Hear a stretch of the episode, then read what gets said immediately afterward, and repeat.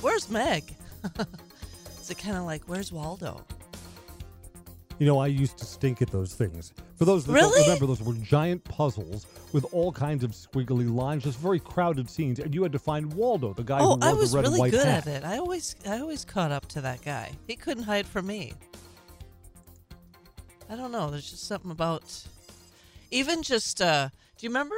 Do you remember that kids magazine highlights? I don't even know if it still exists. It used to be like in the dentist office or Yeah, highlights was kind that? of a ripoff. They kind of sold them through your schools. Remember that if you were in like the school reading club, you Oh, brought in your four or five dollars for highlights. And yes, the magazines were so bad they eventually found their way into the dentist's office waiting room.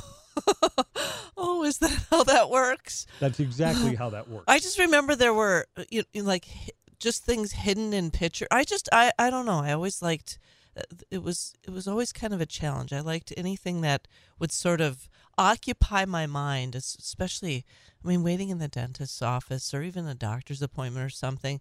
Maybe there was something calming or or comforting about that kind of I don't know that sort of thing. But yeah, Waldo loved that, and I don't think that that was a thing when we were kids. I think it was when my kids were young, and I probably enjoyed them more than my boys did. But I didn't care. I was like, ah, sit, sit next to me or sit on my lap, and we're looking for Waldo. Don't quit your wiggling around. We'll, uh, we'll, we'll get to the fun stuff. We'll get to playing when you chill out for a little bit. right. Never mind. Don't worry about the drill. Here, read highlights.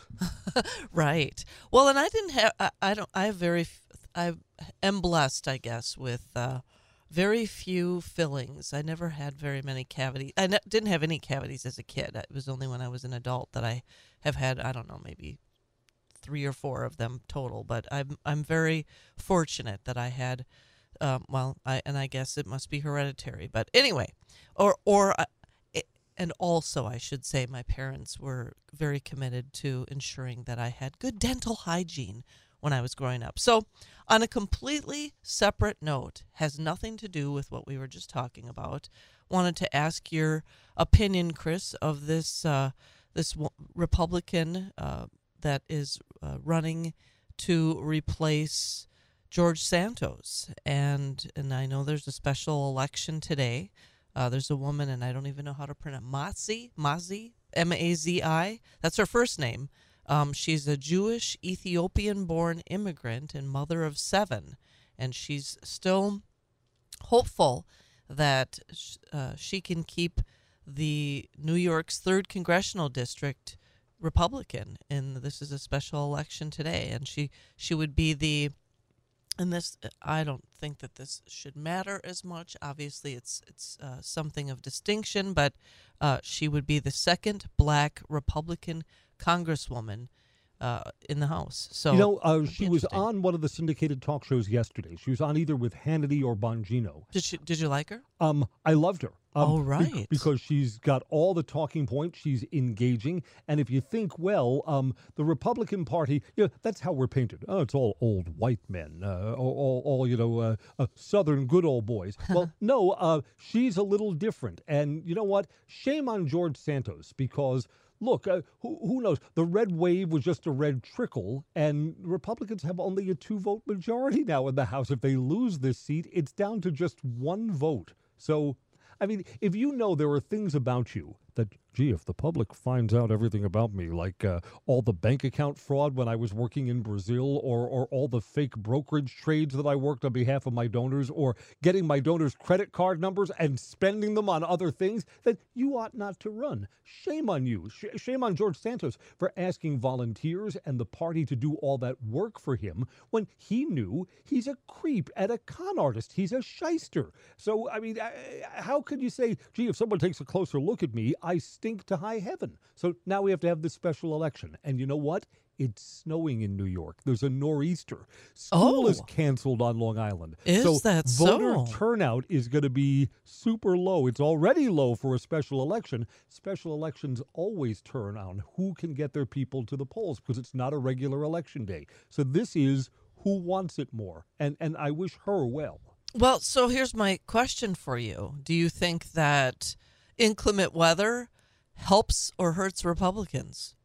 Um, I think it helps Republicans on Long Island for a rare reason. Because Republicans, again, tend to be the upper classes. Republicans, on average, have more money than Democrats. If someone tells you uh, it's snowing out and you got to take the bus to get to your polling station, it's probably say, um, maybe, maybe, Maybe not." later. Right? It's blowing. It's, and someone says, well, you can dust off your car and drive to your polling station, like Republicans tend to do. Um, yeah, I, I think the weather probably favors the Republican candidate. Okay, so here's my next question for you. So uh, there was a town hall that uh, she appeared at with her Democrat uh, opponent. Uh, he is uh, Tom. Gosh, why do they have to have these difficult names? Me- Suozzi, maybe that's how you pronounce it. Anyway, Just from hearing her on the radio, I bet she kicks butt in a candidates forum. Well, well, good, and and I hope so. But here's here's an interesting thing, and I guess maybe this is a sign of the times, or maybe this is this is more representative of constituents in New York in the third congressional district. But she stated at the town hall. I think when it comes to abortion, every woman should have that choice to make that decision. I chose to be a mother of seven children. That was my choice. I'm not going to force my own beliefs on any woman. Therefore, I'm not going to support a national abortion ban. I'm not going to risk women's rights. And I think I don't know. She I guess and I disagree, obviously. Well, and I think that that says that that actually says a lot about states. She'd she'd prefer it, it remain at the state level, and I think, um, you know, I don't. I, frankly, I don't know what how Democrats are responding to the recent, well, the somewhat recent decision by the United States Supreme Court on abortion, if indeed um, it it should remain a state's right. Um, I, that's my belief. I guess I also, and you and I may di- differ on this on this topic, Chris. But I guess what I am concerned about and what I find problematic is that if we do not put something up to the voters, we're going to continue to lose on this issue. And I don't know if you agree with that or not, but I'd be curious to hear what you have to say about that. Look, the number of abortions that I would like in our entire country is zero. Zero. I, I Zero. know I know that that's None. not practical. Mhm. And it's a matter of life and death, literally, for, for an unborn child. So it's a difficult issue for me.